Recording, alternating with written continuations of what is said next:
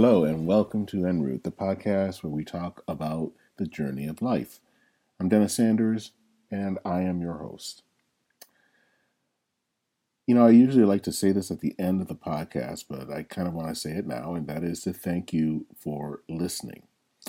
And if you like what you are hearing, why don't you consider subscribing to the show?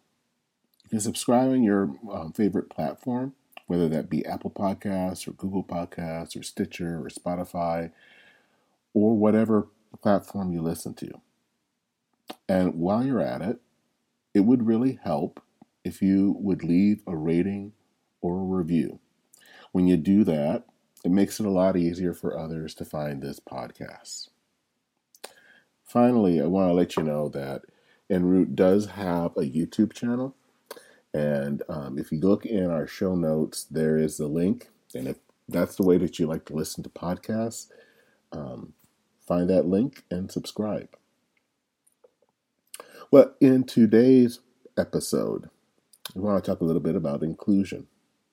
One of the biggest gifts that mainline Protestantism has given to many people is its work in inclusion. It's the belief that churches should be places where the walls that separate people by race or gender or sexual orientation are torn down. And mainline churches have been at the forefront of various movements, such as the civil rights movement, the work to welcome women into roles of leadership, and most recently, to allow LGBTQ persons to participate openly and fully in church life. But are there limits to inclusion? For many years, mainline churches were involved in demographic inclusion, like what we just discussed above. That goal was to bring diversity into the life of the church. But when it came to the basics of the faith, stuff that's found in, say, the Nicene or Apostles' Creed, dealing with topics like the divinity of Christ or the Trinity or the resurrection, those things were believed topics that everyone agreed with. But over the last two or three decades, there has been a shift happening um, over towards what might be called conceptual inclusion. Demographic inclusion is still happening, but this new inclusion is also happening. And here, this inclusion isn't, like I said, about the roles of women or LGBTQ people in the church, but it's really about allowing heterodox ideas in the larger church. One of the people who's probably the biggest proponent of this was the the uh, late uh, Episcopal Bishop John Shelby Spong.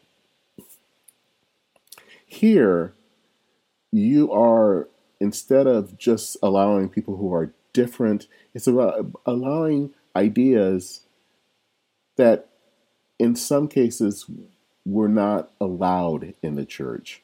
Ideas like questioning the divinity of Christ or questioning the, the, that the resurrection even happened. So, if you have this kind of inclusion, this kind of conceptual inclusion, what kind of church do you have? Well, according to our guest today, Episcopal priest Frederick Schmidt, it leaves mainline Protestantism with really no reason for existing. Schmidt is currently the vice rector of Good Shepherd Episcopal Church in Nashville. He is an Episcopal priest, a spiritual director, a retreat facilitator, conference leader, writer, and academic. Before he was in his current position, he held the Reuben P. Job Chair in Spiritual Formation at Garrett Evangelical Theological Seminary in Evanston, Illinois, and he also and where he directed the Job in, Job Institute of Spiritual Formation. So in this episode, we talk about the dangers of conceptual inclusion, the loss of religion, religious language in the public square and also in the life of the church, and what all this means for mainline Protestantism. With that, let's hear from Reverend Frederick Schmidt.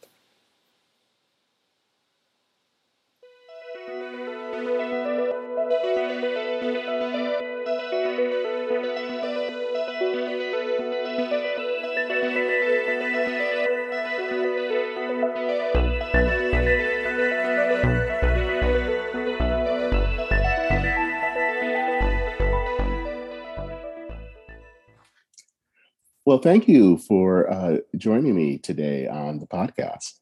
Thanks, Dennis. It's great to be here. It's good to meet you. And, and good to finally meet you in person as well. Thanks. Um, I think the first thing we want I wanted to talk about is um, something that is near and dear to my own heart. It's it's an issue that I think especially is uh, found throughout um, mainline Protestantism, and that is the question of inclusion.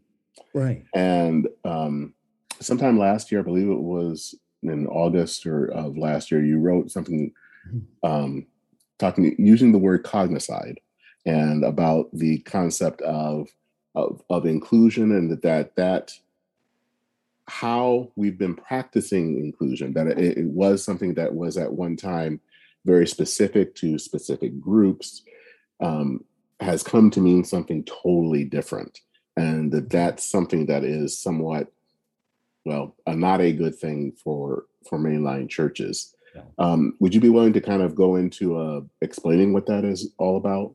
Sure yeah i'd be happy to. Um, as i recall and i you know you kind of cautioned me about what we were going to be talking about so i did look back at the article so that people don't think wow what fabulous recall a year plus ago.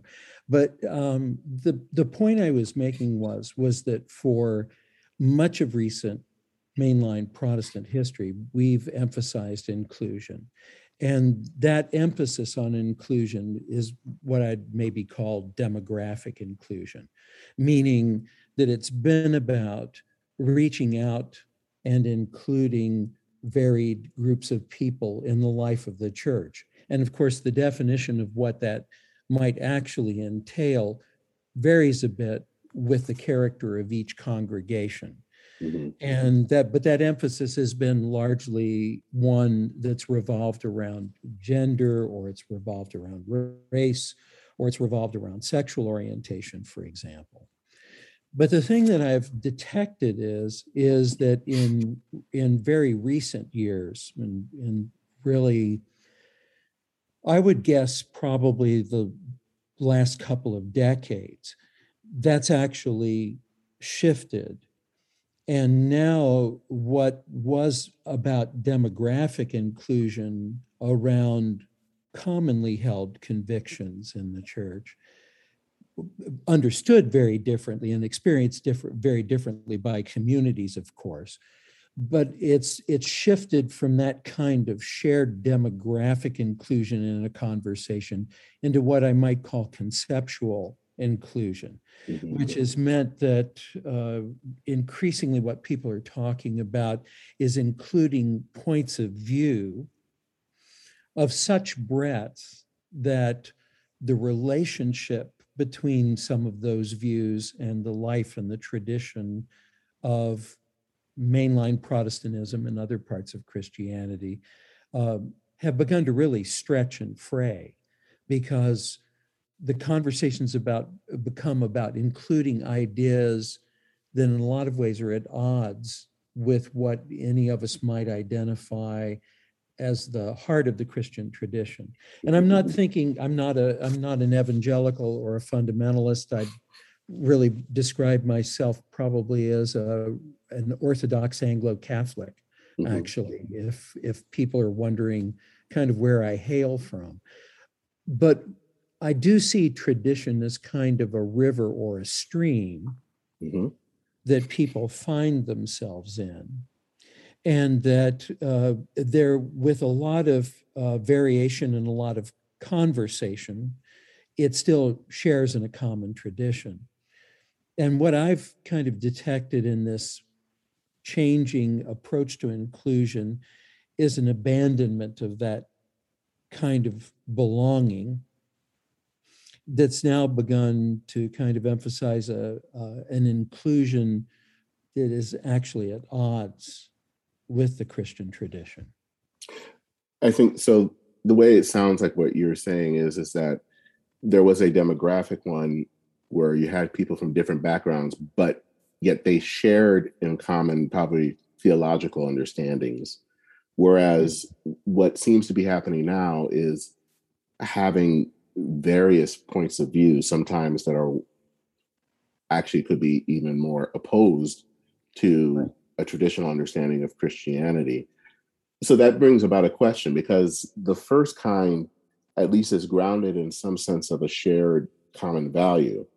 Right. The second one doesn't seem like it's any shared value. And so, how do you build a church on that? Well, I think that's the real question. Uh, from both an ecclesiological point of view as well as a sociological point of view, but I, I tend to emphasize the theological categories. Um, the difficulty is is that when it comes to shared convictions, um, you know, my my tradition, for example, would describe itself as a as a creedal tradition organized around especially the Nicene Creed, but other creeds as well. Um, shared convictions define where you are and the thing that you belong to. Mm-hmm. And I think we we rightly uh, grasp that at times boundaries and belonging had been used to exclude people in ways that were at odds with the message of Christianity itself. But now I think the challenge has changed.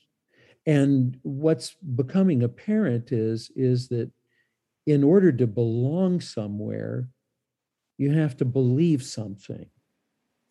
And if you begin to get a cohort of people who say, I don't believe in God, but I'm still a Christian pastor, or I don't believe that much of what Christianity has held historically is at all true, uh, but I'm still a bishop.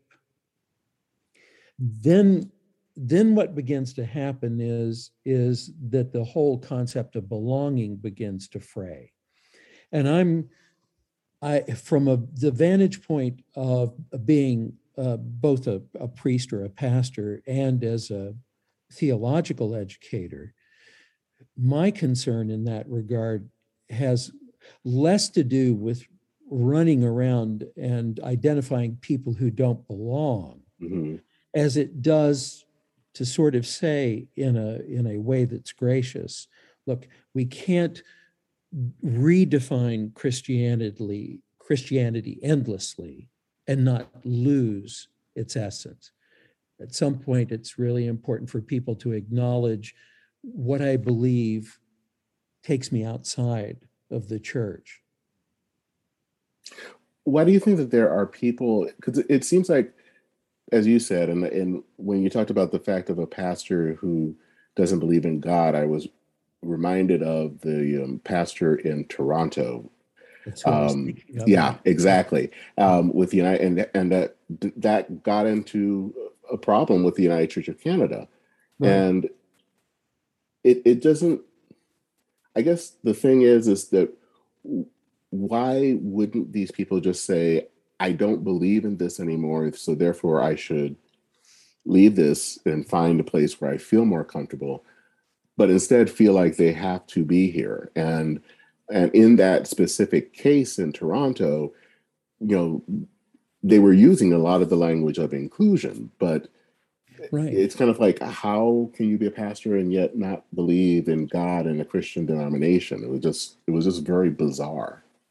I think it is it is kind of bizarre. And I don't know of any studies that sort of account for, you know, statistically why people cling to the church under those sorts of circumstances. All I all I know in terms of possible answers to that question are either anecdotal or they are guesses on my part. Um, I think that some people, if you're talking about clergy, um, vocationally, they don't know what else to do. They uh, and that may mean they can't conceive of their life in any other categories vocationally or it may mean that educationally they don't feel that they're prepared to do anything else. And so they strive to redefine it in a way that is Uh, uh, that leaves them pretty much where they are, but with a new agenda. Others, I'm sure, probably think that you know, look, I'm, I'm I've just grasped the truth in a new way, and I think the truth needs to be heard, and the church needs to be uh, told this. Um, but I, I think that when you begin to think in those categories, you're not thinking very deeply about either the history of the church or the viability of a church when you when you begin to play theologically mm-hmm. uh, with ideas in that way and suggest well we can we can just reinvent it from the inside out as far as lay people goes you know what's interesting about it is is i think for lay people um, you know maybe they stay because it's still their community and it's still where they sense that they belong but i think that the statistics that we're seeing about the number of people who are spiritual but not religious and the number of people who have exited the church entirely uh, in the wake of covid-19 suggests that that kind of attachment to the church is pretty weak. Mm-hmm. Uh, there was a study done in the early 90s um, by three scholars who studied uh, the opinions, the, the theological opinions of lay people in the Presbyterian Church in an effort to get a window into why mainline churches, mainline Protestant churches, were shrinking. And it's interesting because it's one of the few really large scale statistical studies of a mainline Protestant church in that regard. And one of the things that they concluded was, was that um, liberal mainline Protestants might even understand traditionally what the church is, has identified as uh, creedally and that kind of thing but that they held on so weakly to any of those convictions and reinterpreted them personally in such dramatic ways that their attachment to the church was very fragile. And it's interesting, the three scholars who did the work said that when they began to ask those people, well, what would bring you back? They discovered actually that people reported that there was really very little that the church could bring do to bring them back. Certainly wasn't programmatic. And the people who did the study said, you know, I think actually the only thing you can do is to talk in theological categories and try to explain uh, just exactly what you believe and offer as robust a defense of the importance of the Christian faith as you can possibly offer. Well, what do you think has been the result of all of this? Um, as congregations, as denominations have been moving in this direction, um, how what effect has that had on on local congregations? I think it's really hurt local congregations and hurt them both individually and as well as aggregates. I mean, I think there are pockets here and there where churches have done reasonably well.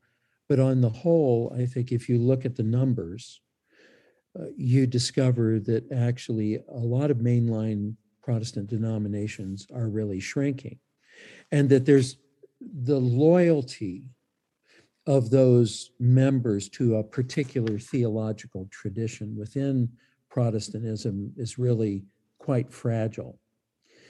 I've been puzzling over why so many people disappeared with COVID 19. And I think it's because COVID 19 intersected with that fragile set of convictions.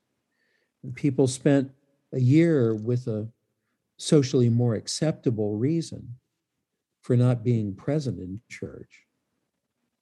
And now the reason that they're not coming back is that they've they've enjoyed enough social separation, in-person connection with parishes that now you know they're ghosting their own congregations and they're quietly disappearing from sight. You know, you you look at the numbers of people who may be coming to socially distanced in-person services and you look at your numbers online and you think, no matter how I read these numbers, it can't amount to my whole congregation. Hmm. So I think it's really, I think it's really hurt mainline Protestantism. And yet, um, I remember years ago, and in the early 90s, kind of I was out of college and kind of doing a lot of questioning of my own faith. And, and one of the things I did read was um, several books by John Shelby Spong. Right. And they were interesting. Um, but I I was too much grounded in what I was that I it just like mm-hmm. yeah this is no this, this not really working. Um but yet he had he was very strong in the belief in fact it was one of his books that Christianity has to change or die. But it almost seems like to say that if it does change it actually does bring that death and I guess my question is is why was he his kind of belief so intent that this is the way we must go in a modern age? Um, and that's something that I know people have followed. I lots of people in his passing were talking about how important he was, but it seems like in the aggregate, that type of belief doesn't help the the body of of the church. Right. And I would agree with you on that score. Um, I I know that one of the things that Bishop Spong did that had a powerful impact and was profoundly attractive to a lot of people was his insistence on demographic inclusion. Mm-hmm.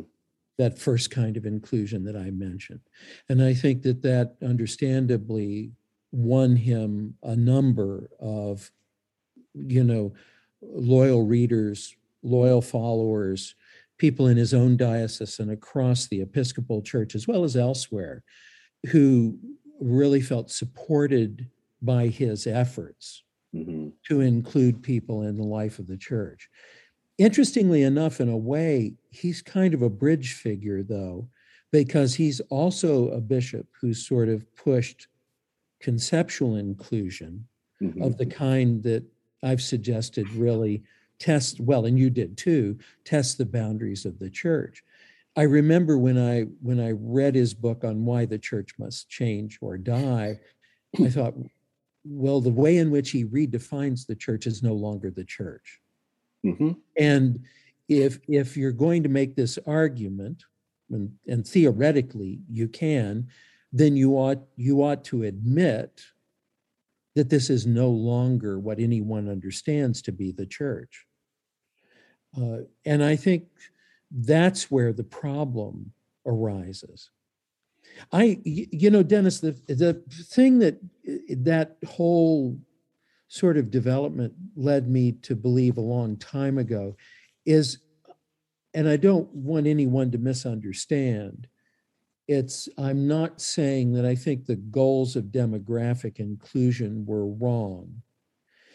But I do wonder whether the word inclusion itself was the right choice. Inclusion's a political term.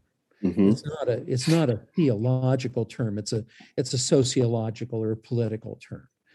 And in order to hold together what you and I are talking about, the boundaries that give the community life and the grace that is necessary to include people in that communal life. I think we would have been far better off uh, talking about uh, categories that arrive out of Jesus's own arise out of Jesus's own ministry, baptism, the mercy of God, um, and uh, the the ways in which uh, mercy extends across boundaries that we set up artificially around our faith. I mean, I'm mm-hmm. thinking, I'm thinking of the point that New Testament scholars made about uh, the fact that uh, Jesus uh, really found himself at odds with the Pharisees because their emphasis on the holiness code narrowed their definition of what it belong, meant to belong to the people of God. You know, the people of God belong to a particular lineage. The people of God keep certain food laws mm-hmm. and certain, and they observe certain purity codes. And Jesus finds himself in Samaria and in Galilee and with Gentiles and Samaritans and with women, and he begins to preach a kingdom that, in terms of the mercy of God, questions the way in which the law is being interpreted and goes to the saving intentions of God as that sort of measure of the path forward. And I, I can't help but wonder whether or not one of the things that's been a problem for us is is that we we latched on this onto this political term which by definition was empty of theological definition other than to be included in the membership mm-hmm. and whether that's and whether or not that kind of created in to some degree the problem we now have i don't know if that makes sense or not oh yeah it makes total sense i i think um one of the uh a, a fellow pastor um, colleague of mine who's a disciple but actually grew up um episcopalian um, Doug mm-hmm. Skinner, has talked about the fact he was in a meeting a, f- a few weeks ago that was talking about racial justice, mm-hmm. and they were talking about what different ways could you could we kind of further um, kind of healing and right. his whole concept he brought up and this was a, a group of church people was communion and mm-hmm. everyone's look was just kind of blank and they could not understand that. You know, I got it. I knew what he was getting at because mm-hmm. com- communion is something that brings people together, and especially for us. I mean, from my tradition as a um, disciple, it is something that is about breaking right. boundaries. And right. and the thing is, is that we don't really use that language because uh, I have not heard it as much talking about race I have not heard about sexuality either. Um, mm-hmm. And that we tend to, as I think you're, you're correct in saying inclusion is a political term. And that term, in some ways, shapes us, I think, because right. we start to use and, and to act in the ways of politics, but not in the ways of the church. Yes. I think that I think you're exactly right. And and you raised a really important and related point, and that is is that not only does the political term lack the theological content, but when we use it in such a singular fashion, we also lose the ability to appreciate, use, and appropriate the theological categories that we do have. Mm-hmm. And I, I, think, you know, one of the things that really surprised me uh, was how little the language of the New Testament figured into our larger conversation about race over the last year or more. Mm-hmm. You, know, the breaking down of walls, you know, drawing on Ephesians um, you know, the, the body of Christ is a place where there is neither Jew nor Gentile, slave nor free, male nor female. And, and those are rich biblical concepts and theological concepts that we could have built on and talked about their contemporary significance for us in the place that we find ourselves and ask what a truly Christian definition of a different reality would look like. But mm-hmm. it really didn't figure into a lot of what I read or heard. Well, even among Christians. Yeah. And I mean, what is the result of that? Because I think growing up, I always, you know, hearing about the civil rights movement, that was just doused in in the oh, language of the Absolutely. church. Um, what has happened that for, for you know something that has been an issue that has been such a part of American society, but has also been so tied to the church, at least in the last year or so, doesn't seem to be tied to the church anymore. And no, what does that do? Well, I think what it does is it is it leaves us with largely political language, mm-hmm. and then uh, uh, there are a number of implications that flow from that. One is is that is that uh, people's conversation then, uh, the longer it remains purely political, uh, the less people think there is anything to be found in terms of the church's theological tradition. So you have people who sort of say, well, I've, I've been working with this theological word game to make what's really a political point. And now that I've used purely political language all this time, I've I realize I don't really need the theological language any longer. And of course, then what's lost is the whole connection between our lives, uh, the work, and the lives that we live, and their connection with God. Mm-hmm. And and so I've read articles about clergy in both the Jewish and the Christian tradition, who you know they use political language for so long that they they no longer really believe in the power of the language of the gospel.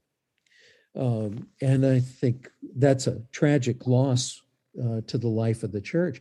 I think it also means that the life of the church is more anemic.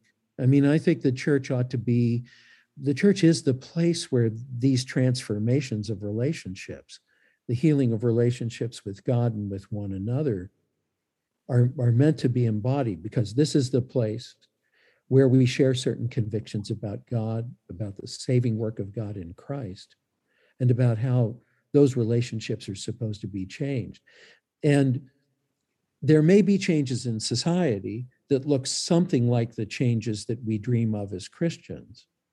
But the church is the only place where the convictions, both about God and about our lives, as well as those visions, come together. And I, I think I think that's a terrific loss as well. I'm reminded back in the 90s, um,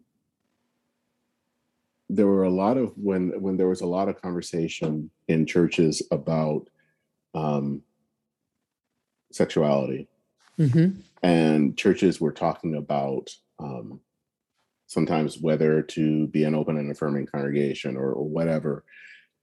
And I would always hear after a certain decision had been reached, mm-hmm. there was this phrase that I would hear over and over again, and that was, well, we have some healing to do now. And so there was always this language about, you know, there was a need to to make this decision, but once the decision had been made, then it's it's kind of we have to kind of i guess you know tying up the the the binds uh, that have been frayed. I mean to kind of i know i'm butchering lincoln's um, talk there but um you know it's it's that sense of of a community a community and that you know even in a community you disagree but when you disagree there it's still this sense of of trying to weave things back right I don't hear that language anymore, especially when it comes to different issues. Um, when it's race or sexuality, it's just not heard anymore. And and what I you hear is far more.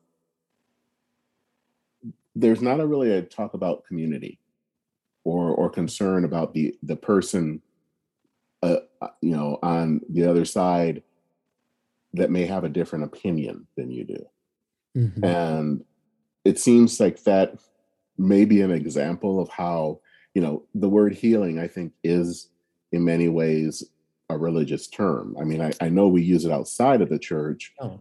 but we use it but it is a religious term but that's not a term i'm hearing as much anymore and i don't know if that if you've experienced that but that's just something i've noticed. No i've noticed it. I've noticed it too. And i think it's it in part again it's about this emphasis on politics. Uh, we we now have a zero sum political environment hmm where I can't win unless you lose. And so uh, what what's happened is is that there is no sort of emphasis necessarily on shalom or peacemaking.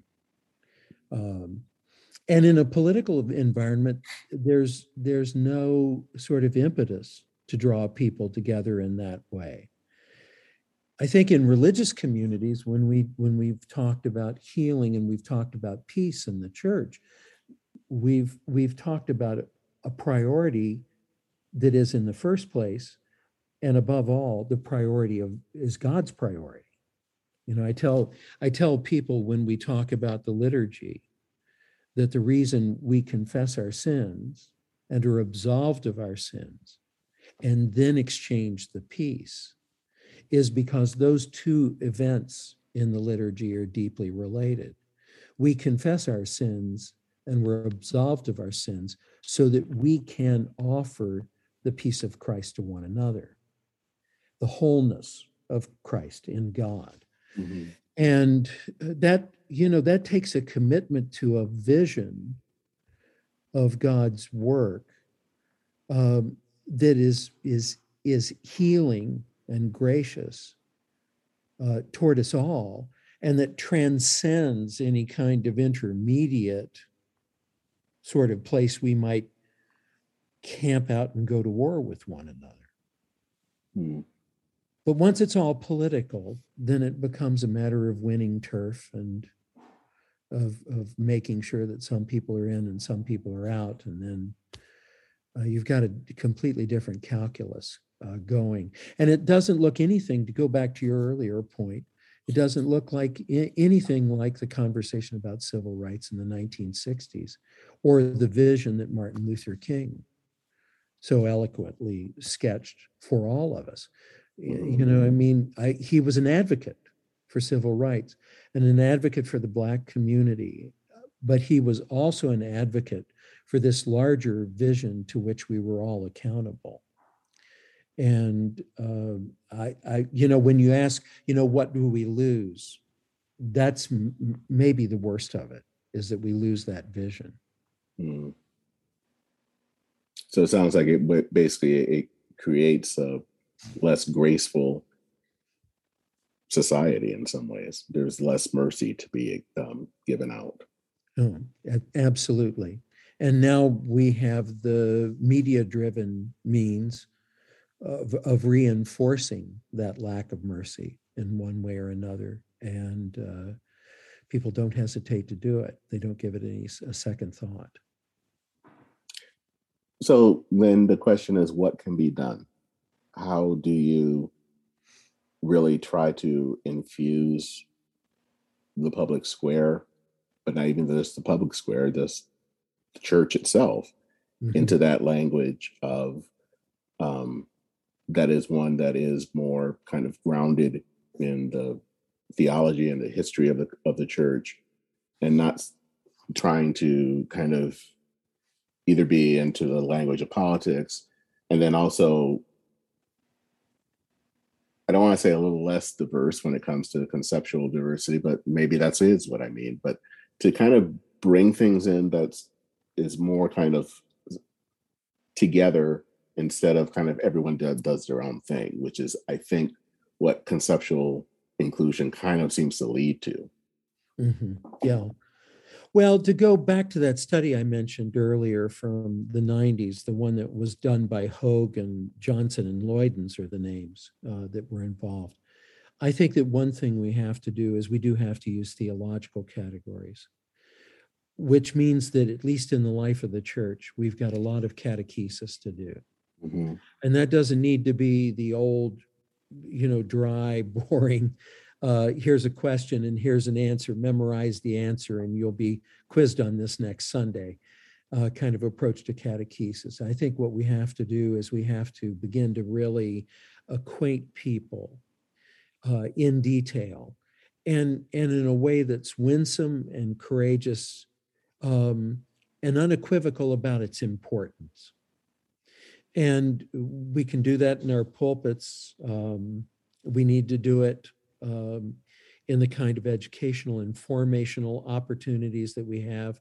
And I prefer the word formation as opposed to education, just because I, I try to really push hard on the fact that you we're not just acquiring information, mm-hmm. we're becoming different people as we journey into God. So I think that that's a big part of it. I think it's it's uh, also really important for us to begin to structure the life of our communities around that reality. Um, to to go back and think about what we do in any given year, and ask, you know, where are our communities giving expression to kingdom life in what we in what we do and what we're devoted to. Um, and I think it also means that we've really got to reclaim the connection between worship and our spiritual lives and the efforts that we make in terms of our communities. I don't see those things as separate. And I think mm-hmm.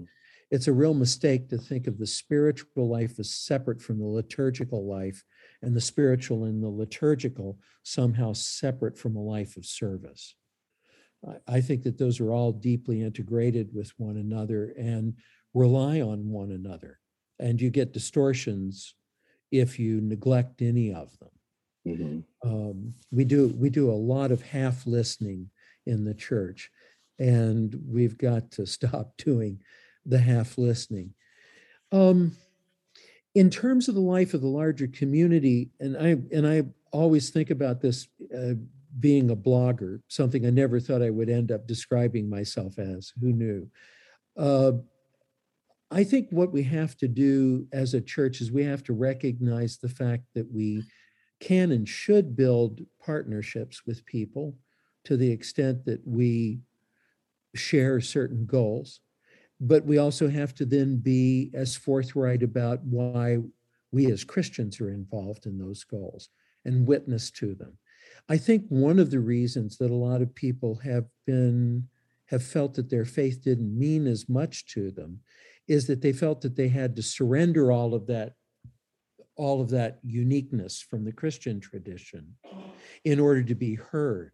But I don't I don't think um, that you know that being committed, you know, or being thinking critically about our faith is by definition being judgmental. Mm-hmm. I think we can witness to what we believe and why, and yet, you know, work with other people and make those kinds of generous partnerships. It seems uh, you had used the word um, about using formation rather than education. Reminds me of um, I don't know if you're familiar with the um, commentator Yuval Levin, and yes. uh-huh. he his most recent book was on institutions yes. and uh, the need to kind of rebuild a lot of institutions that have kind of fallen into disrepair, and that one of the things that has happened over the last 20 30 years is how institutions were places where you were formed yes um, so whether that was a church or Congress or whatever, or the military, these were places that in some way formed you into a different person, or at least a different way of thinking of things. Exactly. And that now these places have, in some cases, have become performative. So mm-hmm. it, it's a place where you know you get to be you. Um, you know, Congress now is not about putting together legislation, you know, going through all the things. It's about memes and right. um, all of that. Do you think that the the move that had happened within the church towards a conceptual diversity in a way was moving from a formative way of looking at church to performative and maybe that wasn't the intent but did you think that that was the result i think it is I, I think it is, and uh, and I think too, uh, there was there was a way in which inclusion became so much the only value that now people don't quite know what to say no to. Mm-hmm. You, you know, as as long as it's the new thing, as long as it's the undiscovered and unplumbed sort of area where in the past these things these ideas have not been included then they should be included. Which of course then you know ignores that whole issue about what it takes to belong.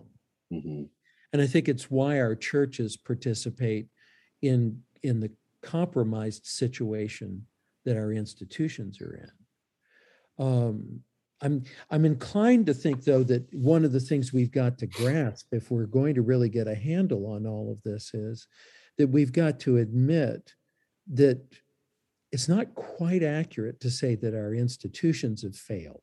That sound that makes it sound like some force out there has begun to fail us hmm when in point of fact we have failed us and leaders in our institutions have failed us it's not the institutions per se but it's the it's it's the fact that we have failed to really shoulder our heritage hmm um, and I and I think that's you know when we begin to talk about the church, for example, we're talking about scripture. We're talking about the traditions of the church. We're talking about what the church has learned under the guidance of the Holy Spirit.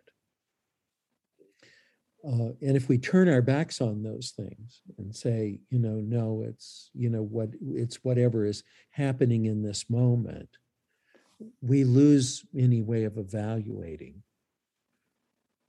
what it is that we're kind of taking in in terms of our institutions. And I think, you know, and I think that's why we are where we are now.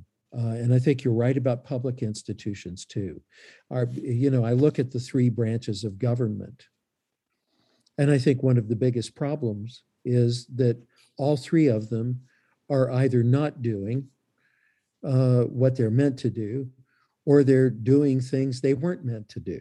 hmm Uh, and it's it's made presidents more important than they should be, and it's made Congress less effective than it ought to be, and it's put the Supreme Court in being quasi-legislative, um, and uh, that's really um, had a corrosive effect on the way we conduct our lives as a nation.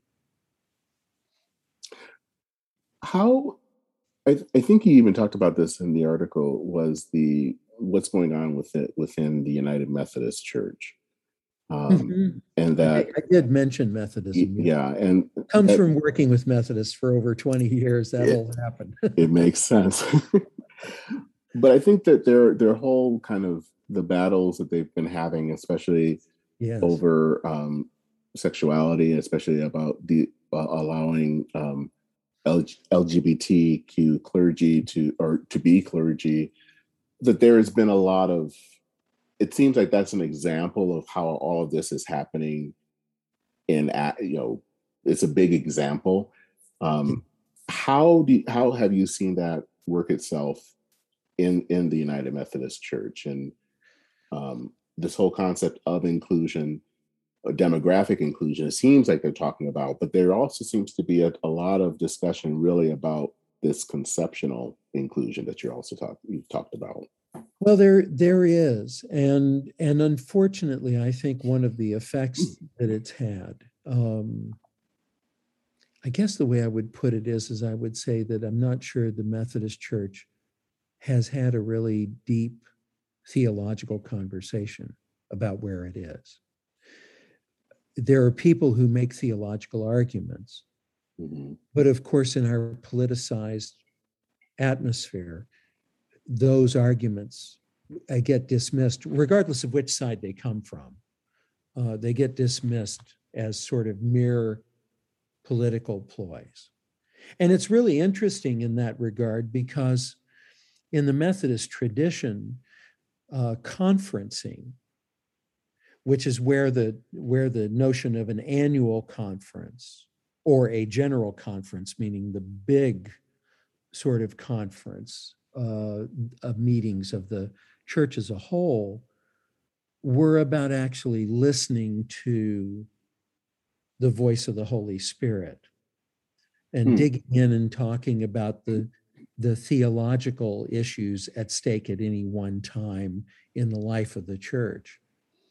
And that's been lost. Um, I wrote an article where I described I described what goes on at at big national conferences as politicking in purple, which was aimed more at what went on in my own denomination. But but you know the Meth- the Methodists may not wear purple quite as often, but they still do the the same sort of thing. And the the issue I think is now now what's happened is is that these these events where we're supposed to gather and and explore the mind of Christ at any one time and any one juncture in the life of the church have instead become legislative events where everyone is looking for a political advantage. It's the politics of leverage.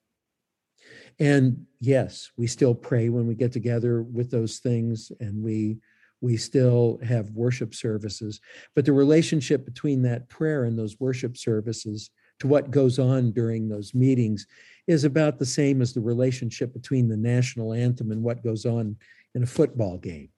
It doesn't really have much at all uh, to do with it once the players take the field. And that's that's I think where we're what's happening to the Methodist Church, and it's it's sad uh, because in a way, because of its polity, the Methodist Church is very much more an international mm-hmm. church. Mm-hmm than the Episcopal Church is. I mean, there are other branches of Anglicanism, but we're a loose federation, and each one of us has our own uh, separate life uh, as as members of the Anglican Communion. And what we what you have in the United Methodist Church is an authentically global church that I don't think is likely to be global much longer. It's not even likely to be a national church any longer. Hmm and that's going to that's going to have tough implications for Methodist congregations and for seminaries and for the institutions of the United Methodist Church because it's hard to know how all of those will continue when they part company. Mm-hmm. So, where do you see? I want to say pushback, but pushback always seems negative. But where do you see a kind of a counter movement where there are people trying to reclaim the language of the church, um, reclaim the way of the church, and how to deal with some of these issues? Um, because we, you know, probably have spent the last 20, 30 years, and maybe even more, really moving away from that. Are there examples, especially within mainline denominations, of people trying to recapture that? Boy, that's a tough one. They're pretty scattered. Um, and a lot of them boil down to individual pastors mm. and scattered church leaders, uh, you know, bishops and others, uh, denominational leaders of one kind or another, who are speaking out about it. Um, but I think it's, uh, but I think it's pretty scattered. Uh, I, I wish I could be more optimistic about it right now, but uh, of late I haven't. I haven't been particularly optimistic, to be honest. I wonder whether, if if there isn't a kind of larger pushback, as you put it, uh, or a contrary vision, um, whether or not we're stuck in a pattern where denominationally at any rate there's there's going to be continued decline. There'll be local exceptions and specific congregations that will find a way to thrive. But those people are saying you know we're not going to divide ourselves over politics. I'm not going to i'm not going to use the the pulpit 52 times a year to share my political views with you or to make it sound as if to be a real Christian, you have to share my political views. You know, I want I want us to preach uh, the Word of God and to find ourselves challenged by it. You know, Frederick Douglass talked about prophetic speech, and he he said that prophetic speech points to a voice that lies beyond us, that makes demands of all of us. Those aren't the exact words that Douglass used. They they were undoubtedly much more eloquent, but but I think he had such an important point. Uh, the only the only way to move forward is to hold ourselves mutually accountable to the voice of God.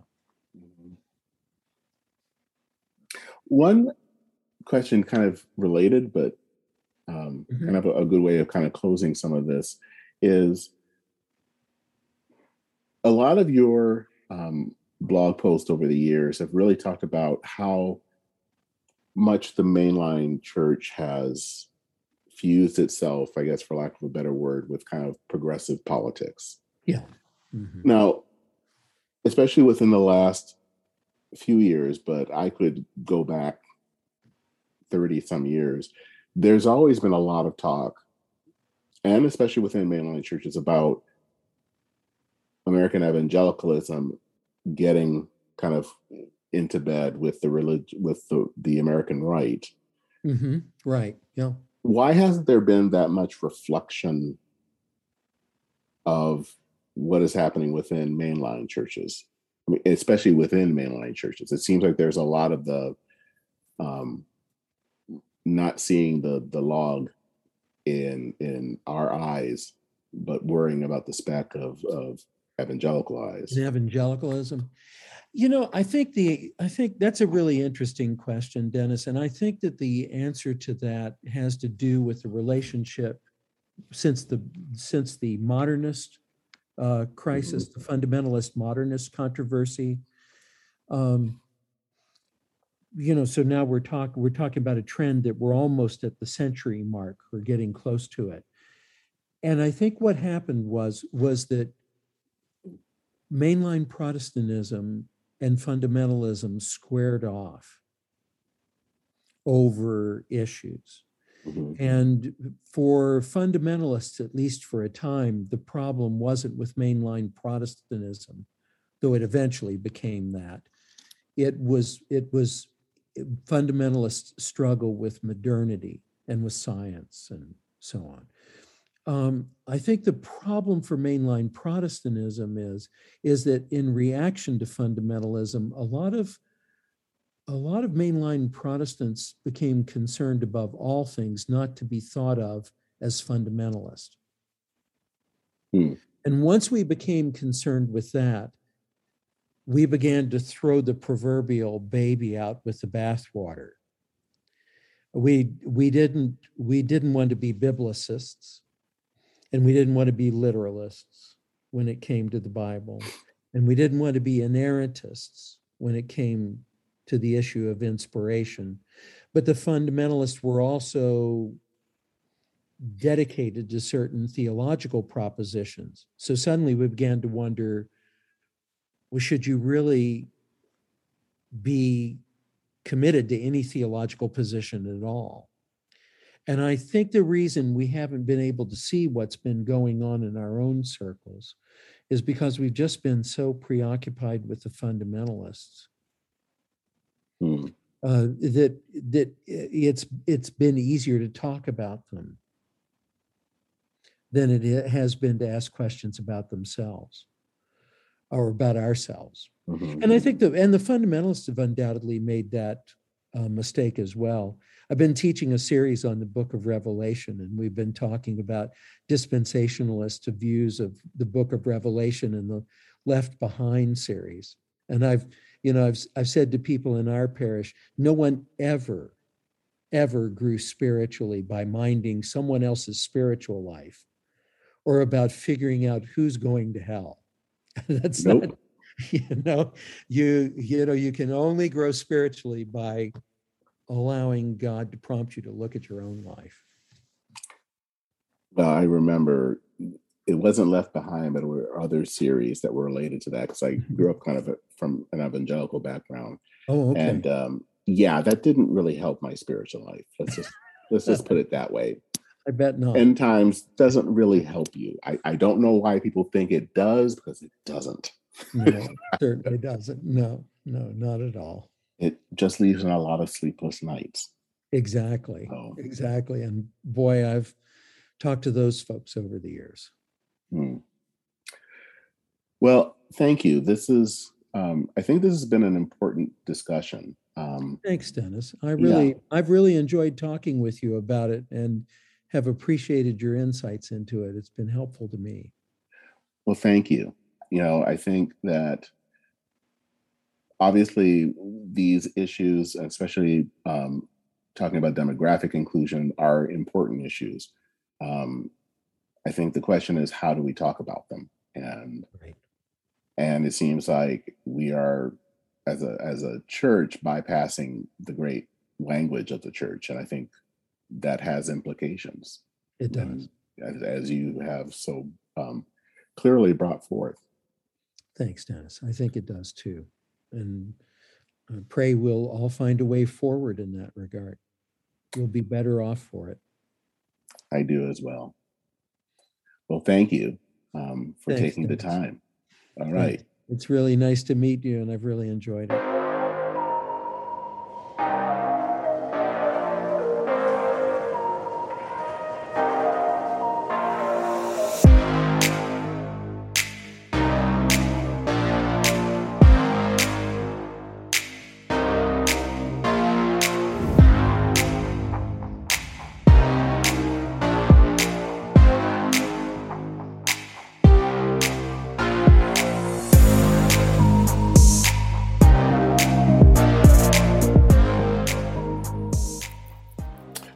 Thank Reverend Schmidt for taking the time to interview uh, with me. I have read his blog for several years, so it was really a delight to actually chat with him um, in person, and I do really hope um, we can chat again. It was a it was a good time. With that, I'd like to thank you for listening. Uh, make sure to visit our website, which is enroutepodcast.org. And while you're there, you can sign up to be on the mailing list of uh, the newsletter, Letters of Transit. Uh, you can also listen to past episodes and read some um, articles that I've written. And while you're at the website, consider supporting this podcast by making a donation. When you give, you're helping to cover some of the costs that are associated with making this podcast. And that allows me to continue to produce content that is worth a listen. So please consider donating and uh, go to the Enroute website, enroutepodcast.org backslash donate. And that is it for this episode of Enroute Notes on the Journey of Life. I'm Dennis Sanders, your host. Take care and Godspeed.